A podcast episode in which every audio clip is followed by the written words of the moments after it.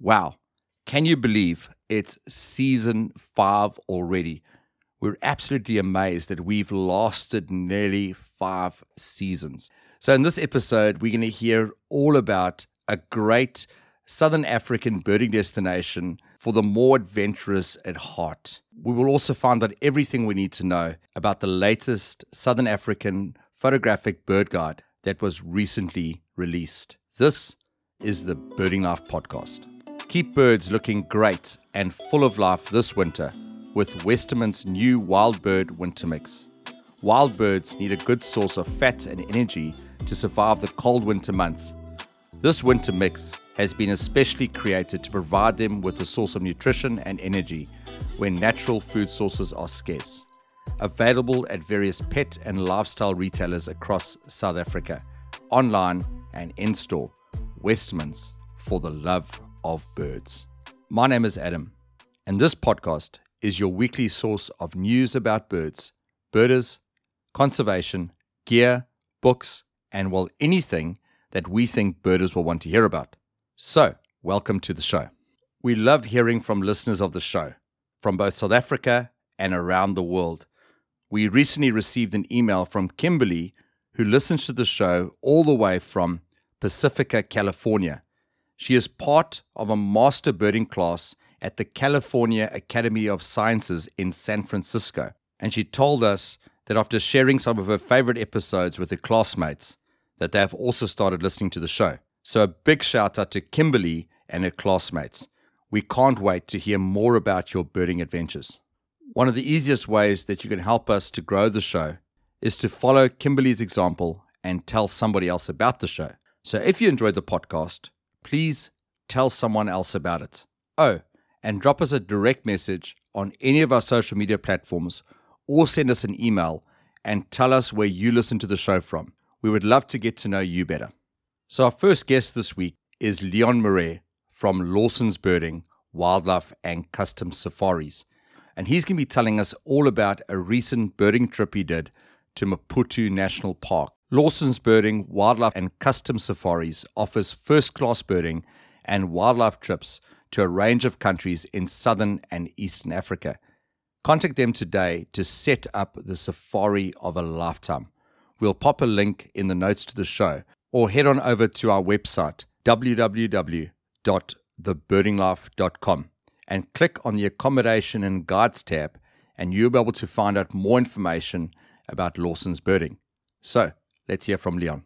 So, Leon, in the May-June edition of the African BirdLife magazine, you wrote an article on Maputo National Park in Mozambique. Now, I was interested with this article, and the reason I found it very interesting was I heard a well-known birder, I won't mention the birder's name, they spoke about Maputo National Park, and they said it's not really a destination that will appeal to a lot of South African birders because a lot of the species you get in the park, you can get in South Africa. So in your opinion, what is what makes Maputo National Park a destination that South African birders should visit?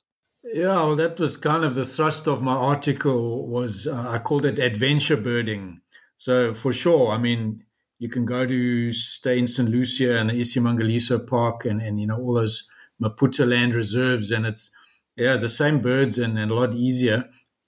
But, uh, yeah, you know, everybody's done that basically. So a lot of birders out there are looking for something new. And a lot of birders are also the four by four type enthusiasts. You know, they don't have to be the most serious birders. And, and there's a whole new world in Maputo National Park. You know, pack your four by four and go a little bit off the beaten track. And, you know, the birding, you know, there have been surveys there and, and of course, birders, but it's it's probably very underbirded. So you never know what you might, might find. So, yeah, a lot of the same species, but uh, just a, a, a different area and something exciting. So let me ask the elephant in the room for a lot of birders.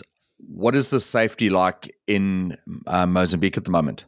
Uh, in my experience, it was it was perfectly fine. Um, there were no issues. I, I was fortunate that I went on a sort of organized trip. So I self-drove, but it was part of a, a bigger group. So I had kind of uh, someone not quite holding my hand, but sort of showing you the ropes through the borders, et cetera. But it was pretty easy, uh, I think. Uh, and I mean, from Nelspruit, a lot of people, well, COVID changed it a bit, but it'll probably get back to where it was. But people are always go, going back and forth. So once you're through the border, it's pretty easy. There are always reports about uh, traffic cops giving you hassles and, you know, stopping you and, and trying to illicit money out of you. We didn't have any of that. So it was basically plain sailing. Uh, we didn't have any issues at all.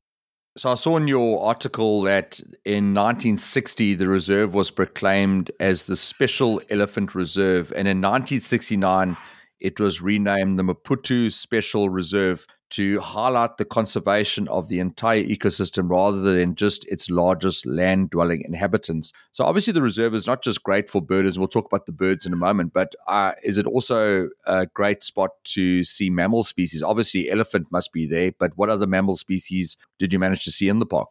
Uh, we we did, yeah, we elephants we saw, but not that well, to be honest. They, they seem to be a little bit shy still.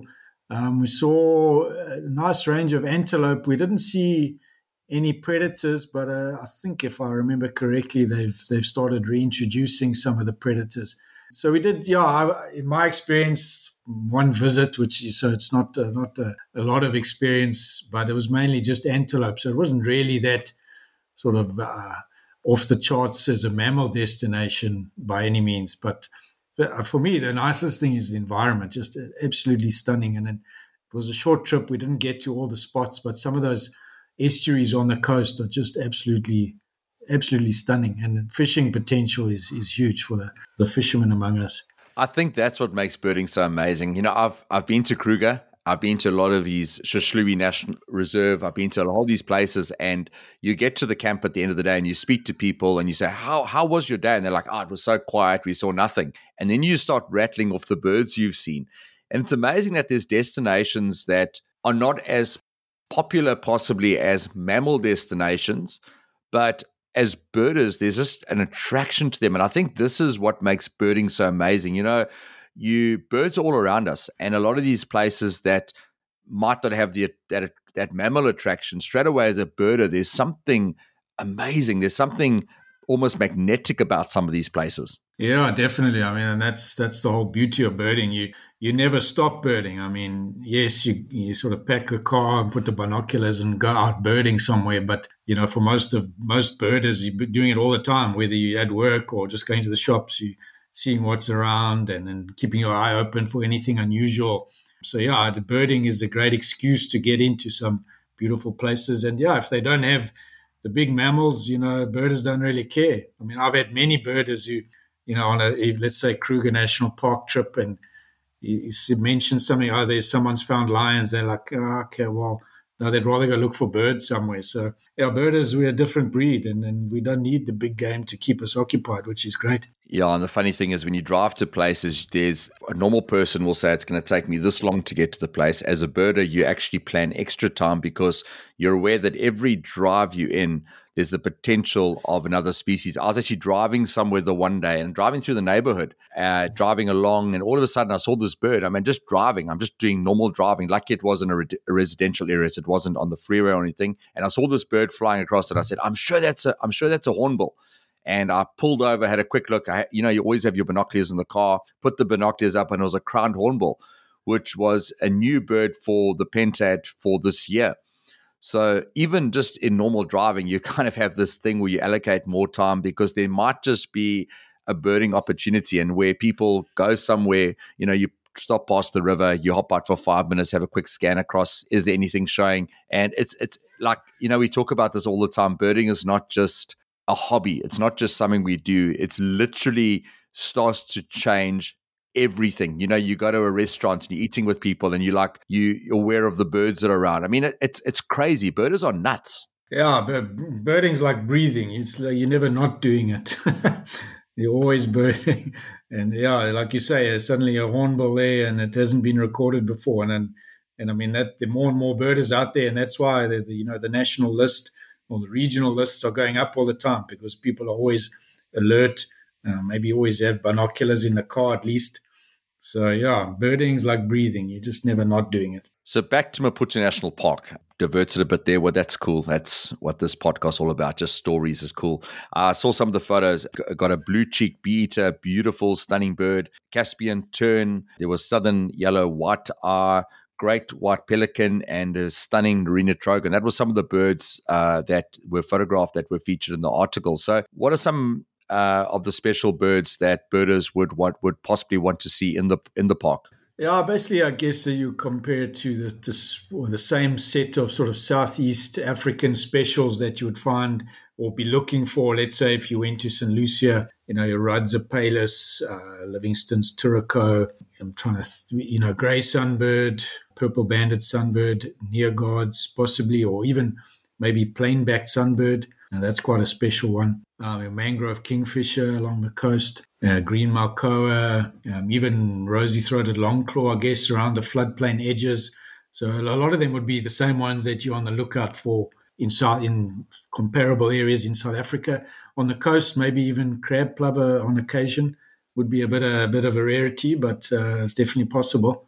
Yeah, some really fantastic birds. I mean, crab plover is one of those birds that I really, really want to see. And, you know, like, again, the potential of vagrants. I mean, I often, you know, read the reports. Uh, you know, Gary Allport writes a lot of a lot of times about the the the, the species that they're going to see. And Mozambique's a fantastic destination to see waders. So, you know, you know, there's always the opportunity, always the chance of seeing a vagrant species there. Oh, yeah, definitely. Yeah, as I say, I mean, crab plover would be, it's definitely not an everyday thing, but you, you just never know, and you've got to be there to see them, you know, and that's the thing, you know, places in South Africa are birded very heavily, you know, St Lucia, Kruger, uh, everyone's birding there all the time, but uh, I guess in Maputo National Park, you know, there are birders around you who live in Mozambique and, and probably visit it, and there's a local guide operating there, Simba, um, but it's just not as heavily birded. And if, you know, also you don't want too many people, I guess, but um, birders at least, that's okay. But the more birders there are, the more birds are going to get found and, you know, turn up all these specials from now on, from time and time again. It's quite funny how you differentiated there. We we don't have lots of people there, but birders, they're okay. yeah, birders are okay. You know, birders are generally low-key. They, they don't make noise and they respect the environment, so nothing wrong, I guess. You wrote in the article a little bit about the, the fact that there is accommodation options available, and you obviously spoke about the fact that this is a little bit more adventurous, which is, which is for me is very appealing. But for those who might not be as adventurous, what is the what what is the infrastructure like in the reserve, and what are some of the accommodation available accommodation options available? As far as I know, there was a lodge that was being built, and I think there's camping options available right now. You know, what sort of infrastructure is there in the park right now? We were kind of a uh, pioneering group. We were sort of, I was with uh, some guys from media, magazines, et cetera, and we were there to be the first sort of tourists to experience the campsites that they've they've just opened. So they've got uh, a number of beautifully designed campsites with, you know, proper ablution blocks. So they've got flush toilets, running water, et cetera. So that's not roughing it really too much, although they do have these sort of adventure four by four camps, which have basically nothing. A bit like if you go to some of the places in Botswana, you know, you're off the beaten track where you need to supply own water and all that. So, and and they're busy building. I had a progress update a few months ago, so they, they're going quite well with uh, chalets and restaurants at a few sites. So it's going to be a very beautifully designed sort of eco-friendly chalets that really blend in beautifully with the environment. And as far as I know, with the restaurant and everything, so small, they're not going to be huge camps. Uh, I guess a bit like a really modern Kruger National, small Kruger National Park camp. And uh, so, yeah, they're working on those. I'm not sure where they are at the moment. And then there's a couple of really high-end lodges. There's one called Anvil Bay uh, on the beach, and there's another one, I think. So that's those are, yeah, that's beyond the budget of most birders, I would say, but beautiful lodgings right on the beach. So there's pretty much a variety from from camping all the way through to fancy lodges. Um, of course, it's it's four-wheel drive only, so that's that's the adventure part. Is you, you need a four by four to get to these places, which makes it exciting. We were there in, in June, and it was it wasn't that hard driving. It was basically sand. You had to uh, deal with a bit of sand, you know, put your tires down and go for it. But in in summer, I could see in some areas the, the when the floodplains fill up and get muddy, that could be quite challenging. So for those who like a challenge, a summer visit there would be interesting. Yeah, and I can imagine with the infrastructure improving and that, the more birders and the more people that go and visit the park, the fantastic, the good thing about that in the long run is that conservation ultimately wins, because if no one's visiting the park and the park is derelict and falling to pieces, the reality is, is conservation ultimately loses out. So I just think from that perspective, it's good for birders to support locations like Maputo National Park so that in the long run, birds and even mammals are conserved. Yeah, definitely. Without the visitors, you know, it can't work. So the whole, I think it's African Parks is involved. So they're putting in a lot of money and effort. You know, they've over the years relocated and, and reintroduced a lot of animals to get the game numbers up. Because a lot of visitors, like we said earlier, they want to see the game. So you know, that always adds, adds uh, an attraction. But yeah, you need the people. Without the people, it can't work. But, you know, it's it's a, such a nice destination because you can tag it on with, you know, a couple of beach beach stops um, quite easily. So it's it's a bit of everything, kind of bush and beach. Yeah, and it's from from either the, the Cozy Bay border post or here close to Nelspruit. It's not that far, you know. It's a few hours drive and you're there. So it's it's readily accessible as well. I think these type of destinations are fantastic because obviously Mozambique is just on our doorstep, and you know, for a road trip up, it'll be a fantastic uh, mini holiday.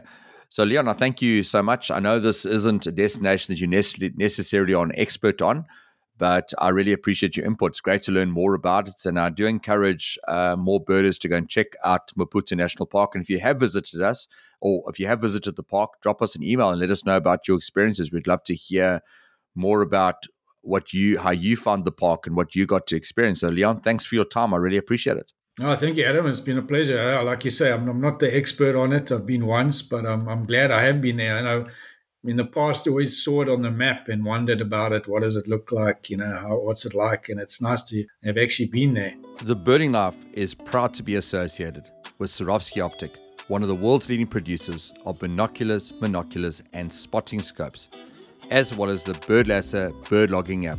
Spot, plot, play a part. Download and install the app to play your part in social conservation. One of the ways that you can help us to keep putting out the content that we are releasing is by supporting our online shop. We sell optics, books, Westerman's products, and a whole lot more. Check out the shop on the website, w w w dot the birding life dot com. If you need help or have any questions about any of the products, please don't hesitate to email us on info at the birding life dot com. We'd love to help you where we can.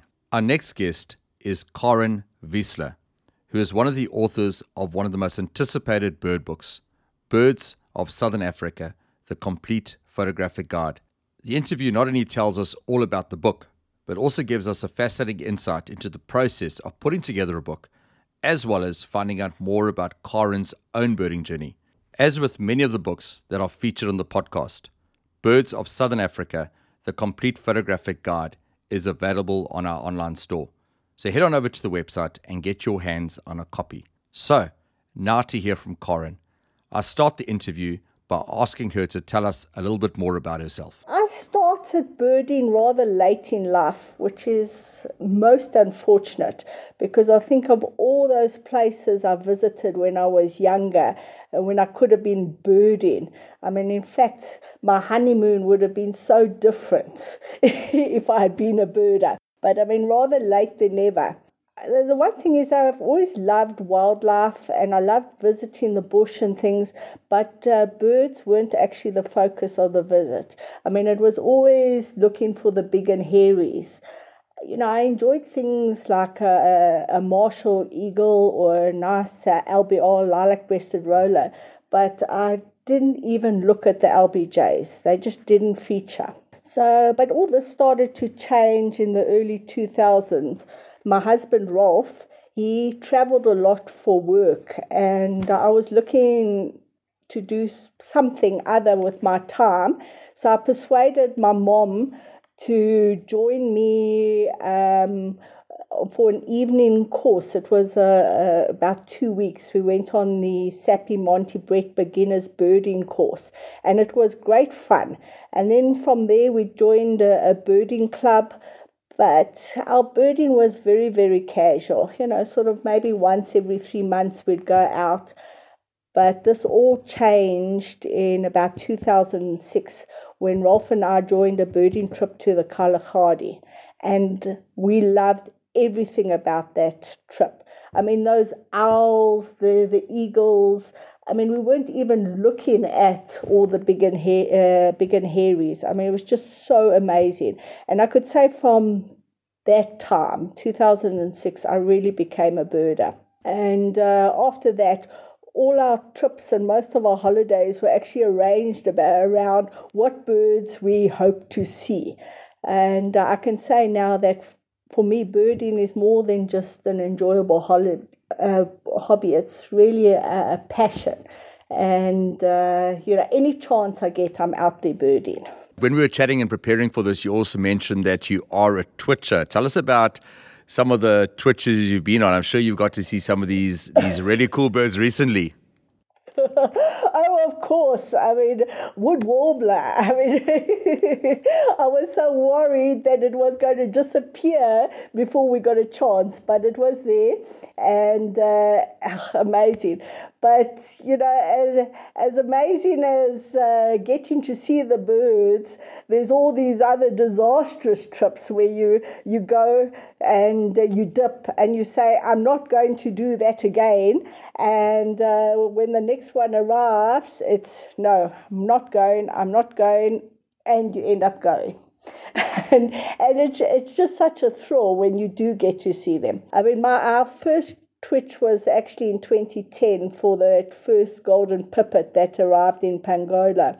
And just wow, wow, wow, wow. I mean, that that's really what got us going with the, the twitching side. Because then my, my husband became an avid twitcher too. Before that, he wasn't really interested in uh, traveling more than two hundred kays to see a bird. But after that, he was happy then to travel with me. What really fascinates me is the fact that you've been a part of this book, and we're going to talk about this book in a moment, but you know, you're a big part of writing the text for it, the text part of the book. And what interests me is the fact that you said you started birding at a much later stage in your life, yet you you seem to have almost been able to grasp identification features and all of this at like where a lot of people say you have to almost be young to start to grab that. You know, what what did that look like? How did you grow yourself as a birder to get to the place where, you know, maybe within a shorter amount of time than somebody else might have done, you were able to be a part of a book like this?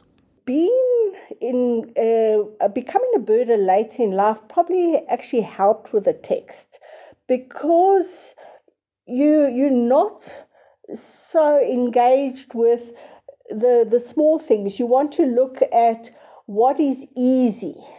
You know, you, you start to focus on what are the key features, what makes a barbet a barbet. We we don't want to know about the supercilium and the white outer tail feathers and things. Yes, those are key features.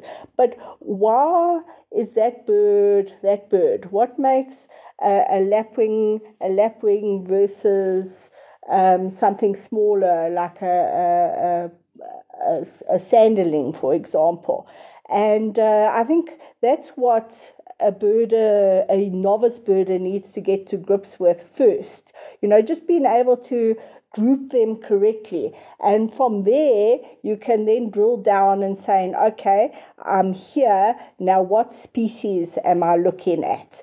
Because I think we're too quick to go directly through to a species without explaining, well, you know, this is a buzzard, not an eagle, for example, because a a, a novice birder will look at a, a bird and will just say, oh, there's a hawk, and not even know where to go in, in a bird book. So you need to explain to them, okay, you are now looking at an eagle for this reason, because it's got these fully feathered legs, or it's got bare legs. Let's see how we can progress from there. Um, you need to start at a higher level. Don't just jump directly into species level, because that just loses the novice birders.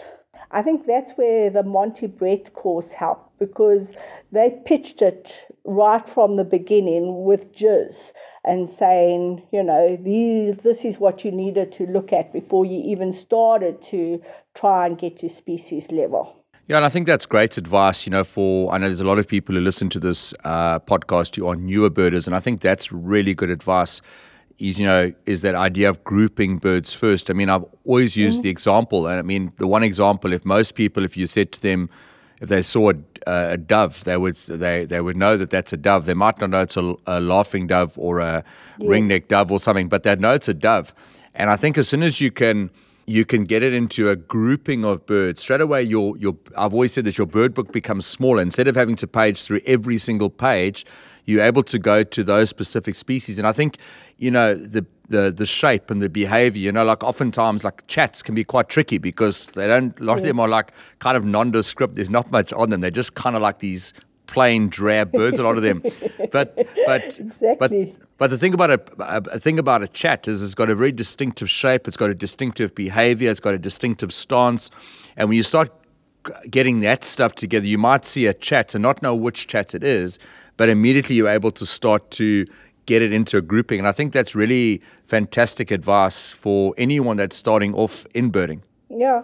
No, well, that's the only way to do it. Don't try jump to species. Rather go to the group and, uh, you know, little steps and say, okay, yes, here we have a dove or we, we have an eagle. And then you can drill down to the nitty-gritty. So... And I think that's where this book helps too, because we have tried to group uh, the birds um, in a way that uh, a novice birder can find something and relate to it, you know, a, a swimming water bird or a flying water bird or, you know, we've... we've and I think that's one of the the things that differentiates this book from other books is the way we've grouped them. Yeah, almost if you look at the grouping that you've done in the book, it's very similar to like the the Ken Newman kind of style. He had that very, mm. he also had that very, that style that made birding very accessible to newer birders. And I love it. I mean, you're talking yes. about that, you know, you've got swimming water birds and birds of prey, fruit eaters, nectar eaters, yes. insectiv- insectivores, catching prey in flight. Uh, I try to say that word on a podcast, but all these, you, you've really simplified it down. And I think it's, it makes it a lot easier to find the bird, the birds in the book. Yes. Well, originally uh, it started with Roberts, and uh, in Roberts' order, that was now a challenge. And not to say that Roberts, Roberts is an excellent, excellent uh, field guide, but uh, when you're a novice birder, it was a challenge trying to find something in uh, novice, uh, in in Roberts. And yeah, Newman's was a far more user-friendly guide when... And yeah, I think this is just a, a follow-on from those early guides. So, Karin, you know, one thing, when whenever I get to review books, I'm always very conscious of the fact that um, behind every book that I have in my hand, and I've got the Birds of Southern Africa book in my hand, it's a fantastic book, but behind every book there's there's there's blood, sweat and tears, a lot of work that's gone into it. I'm always very conscious of taking that into account when...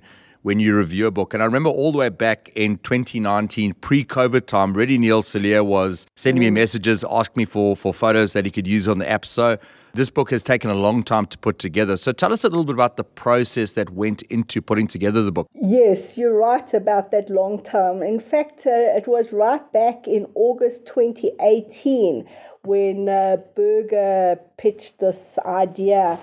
Um, you know, he has a lot of experience and authored a lot of books, and he identified a gap in the market um, for a complete and up-to-date photographic guide, especially one that could link through to bird calls, because that was a, a very new idea back in, in twenty eighteen. And yeah, unfortunately, COVID um, hit, which did uh, impact on, on the book, because for at least a year, very little happened, at least in terms of uh, moving forward. There may be, you know, sourcing photographs and things happened, but, you know, it sort of came to a halt. But uh, we can't blame COVID for everything, because it really is a lot of work putting this book together. I mean, I, I wasn't very involved in in that. I, I just did my, my text. But, I mean, I know...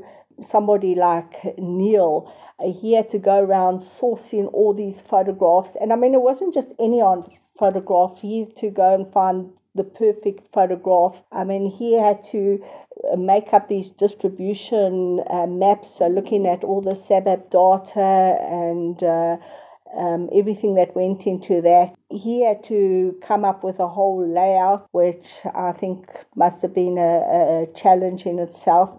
And, uh, I mean, the other people like uh, Berger, I mean, he was also drafting text. And uh, and uh, then after that, he had to take all the text. He and Hender, who was our project manager, had to translate in everything into Afrikaans.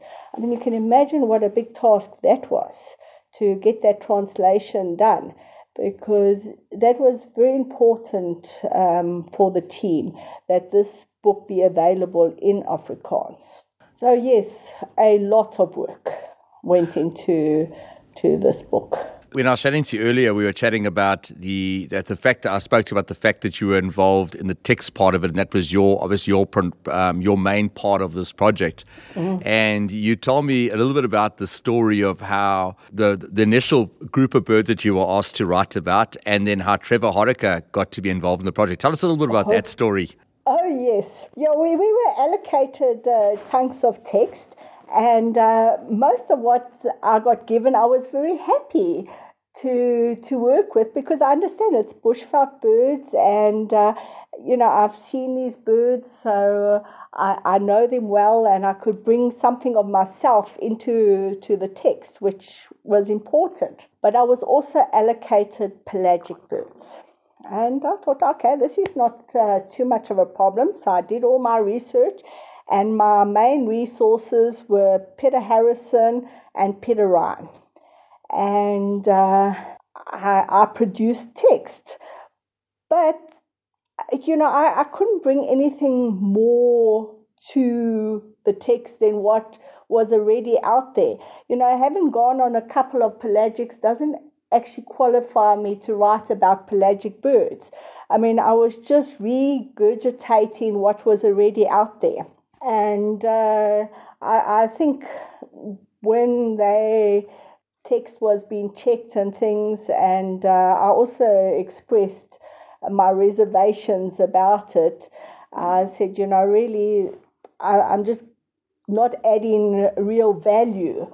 Um, they recruited Trevor to the, the project team, and I think it was fantastic, because he could really bring something different. I mean, he's out there most weekends looking at these birds, and uh, that's what you need um, for an identification guide. You need somebody with that experience um, that knows the birds, and uh, at a glance who will say, well, this is what makes Um, The, this petrel, that species versus another species.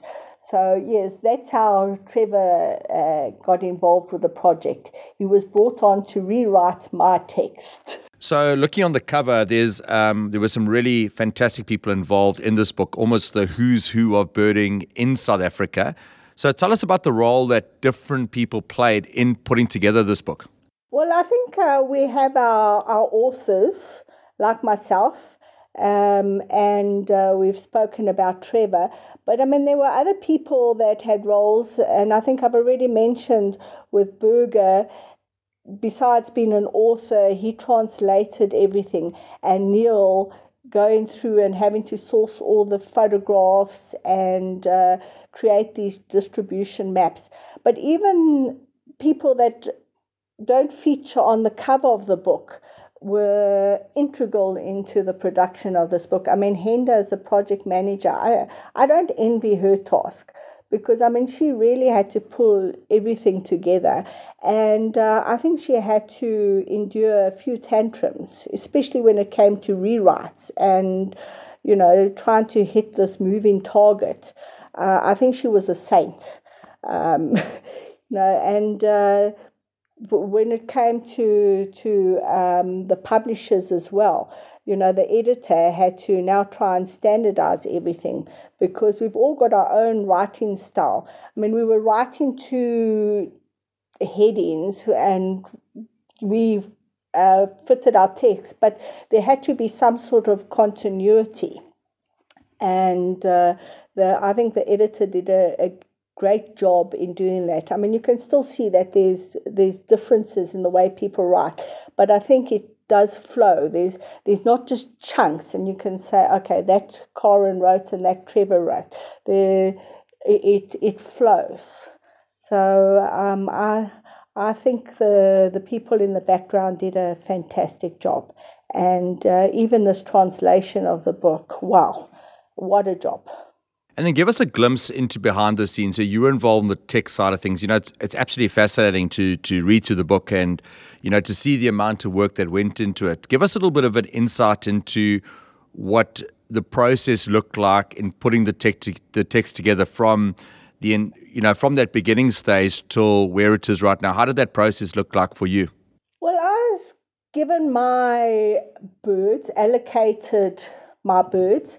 So you go out and you start researching them, which was great fun, um, reading up and writing about the birds. And initially we weren't given a, a word count, so we, we we didn't have an idea of the layout or anything. So we, we did chunks of text, and then once Neil and Berger had an idea of how the book was actually going to look, and they came back and said, okay, now we need to break down the text into the, the different headings. You know, we need a, a description, uh, possible confusions, cover a little bit about habitat, you know, if there's differences between the sexes, um, different colour morphs, um, ages, subspecies. You needed to cover all of that. So so that helped. So we could then start chunking this down. And uh, they said, you have to be concise.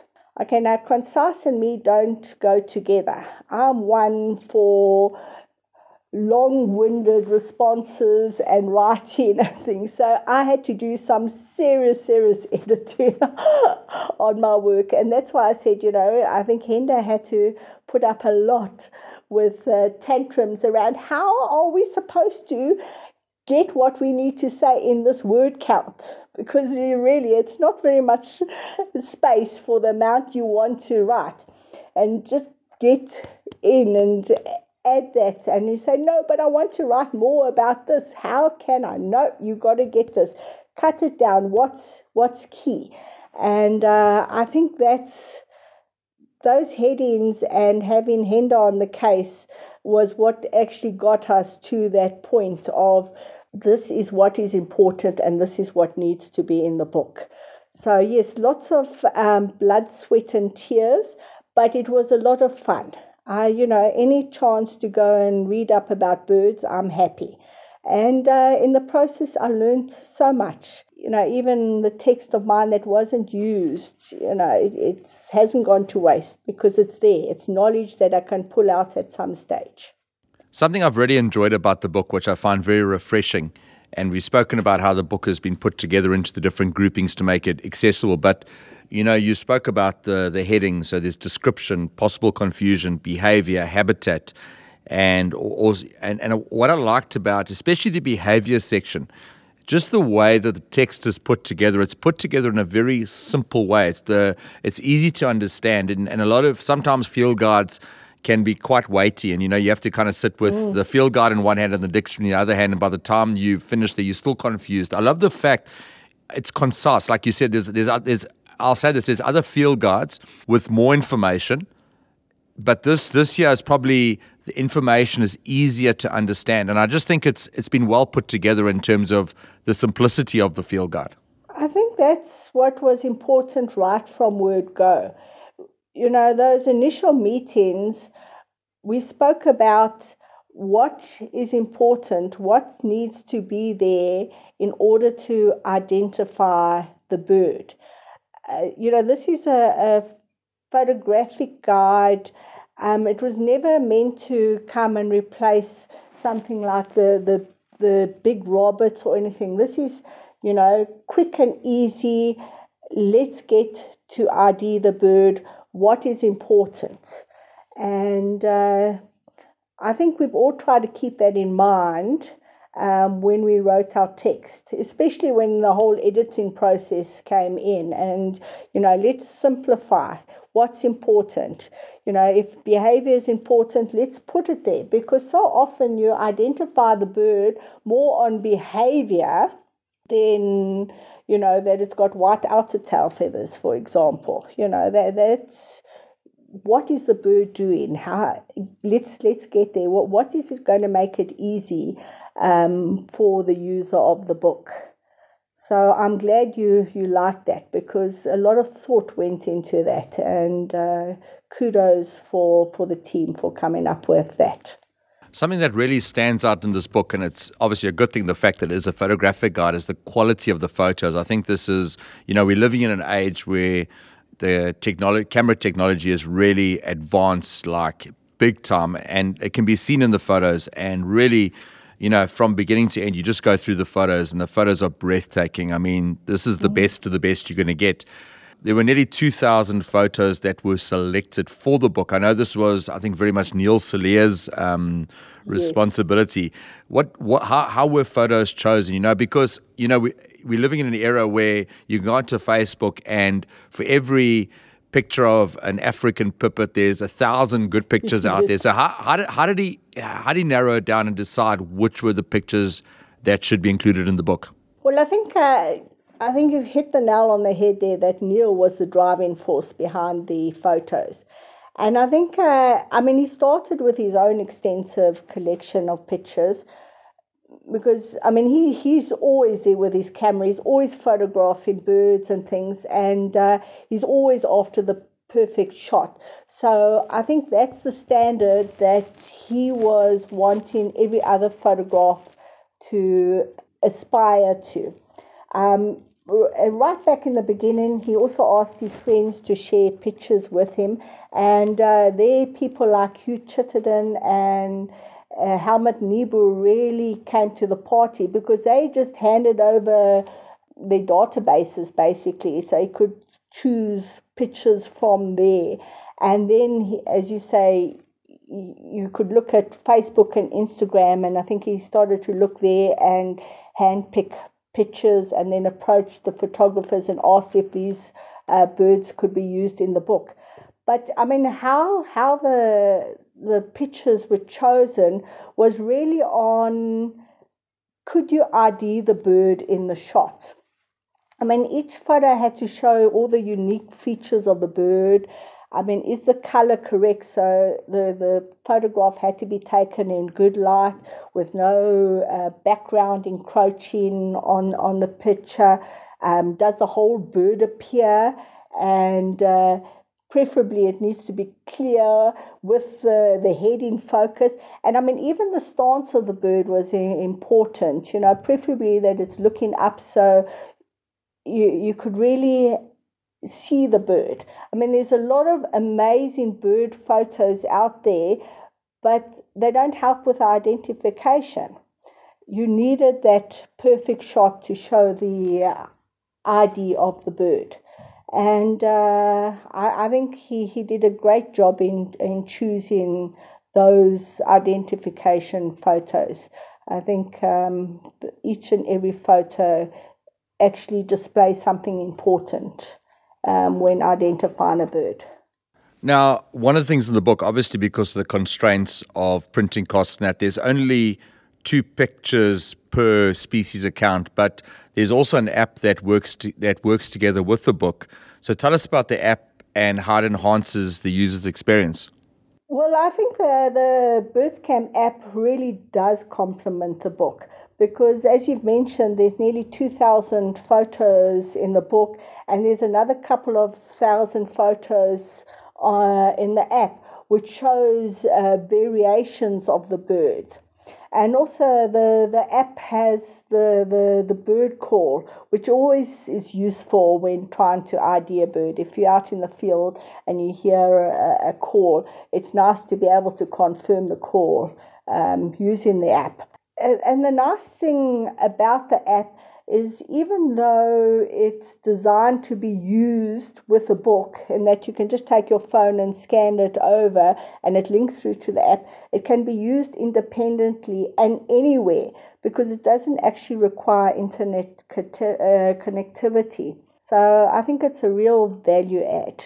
Um, it, it's not there to list your birds and things. It's it's really, again, around identification. So you can carry that out into the field and uh, link through and uh, look at pictures. You don't actually have to, to carry the, the book itself, because the text is in the app as well. I think what's really fantastic, and I'll speak to Neil about this, what I really love about the app is the app is only one hundred fifty rand, and that's really well that's priced. I mean, really you comp- amazing. Yeah. yeah, you compare it to the other apps on the market, and this is probably, well, is the best priced app on the market. And I think for what it offers, it's it, it's incredibly good value for money. I agree one hundred percent. It's, I, I, it's essential uh, for the price. It's essential. Because, again, the quality of photographs on the app too, and uh, having the bird sound. It's it's a different set of sounds to to what we, we used to. So it's fantastic. I mean, every app adds value, but this one really does. So I'm going to ask you the last question. This is the tricky question, because let's be real. Southern Africa, we are blessed with incredible field guides. And there's lots of good field guides. I mean, for ev- for this field guide here, there's a lot of other great field guides on the market. So the question is, is why should people get this book? Well, I think photography has reached a point where it can be used as effectively for identification as a plate. I mean, you think of, of plates, they, they're very static, whereas photographs really bring life to a page. I mean, you can actually see how the bird looks, the colour and and the jizz, which you don't always get in a, a plate. And, uh, I mean, this whole layout of this book, it helps with identification, because you've got two photographs of the bird directly below the text. And, I mean, we've already discussed how the photographs were chosen. So This, these photos will show what you need to see to I D the bird. It's not just a beautiful photograph of a bird. It's a bird showing the I D features. And uh, the other thing, they only have two birds per page. So the photographs are actually uh, big enough to to actually see. You know, you're not looking at small little pictures Uh, on a, another page. They're directly below and they're big enough. So I think they, the photographs are superb and uh, chosen. So definitely the best photographic guide on the market. But the other thing is the, the casualness of the, the writing style really helps with the user friendliness of the book. So even um, novice birders shouldn't have a, a problem uh, with the with the text and picking out the key features. And of course, uh, the maps are up to date, and uh, um, so together with the, the the photographs, it's not only a resource for novice birders, it's also for more experienced birders. Well, Karin, you guys have done a fantastic job, and I just want to once again congratulate you and all the other authors and everyone that was involved in the putting this book together. And it's been you've been a fantastic guest. It's been so cool to chat to you. So thank you for being on the show. And we hopefully we'll do a pelagic together one day, and then I can draw on your knowledge that you you drew from putting this. Maybe I can get your cheat sheet or something. I would love to go on a pelagic with you, you know, any time to get out there and go and catch up and get those that I need still for my list. Um, so, yeah, next time I'm down in Durban, I'll definitely make contact. Thanks so much to this week's guests for appearing on the show. And thank you to everyone that's taken the time to listen to the episode. As I mentioned earlier, Birds of Southern Africa, the complete photographic guide, is available on our online store. So head on over to our website, w w w dot the birding life dot com, and get your hands on a copy.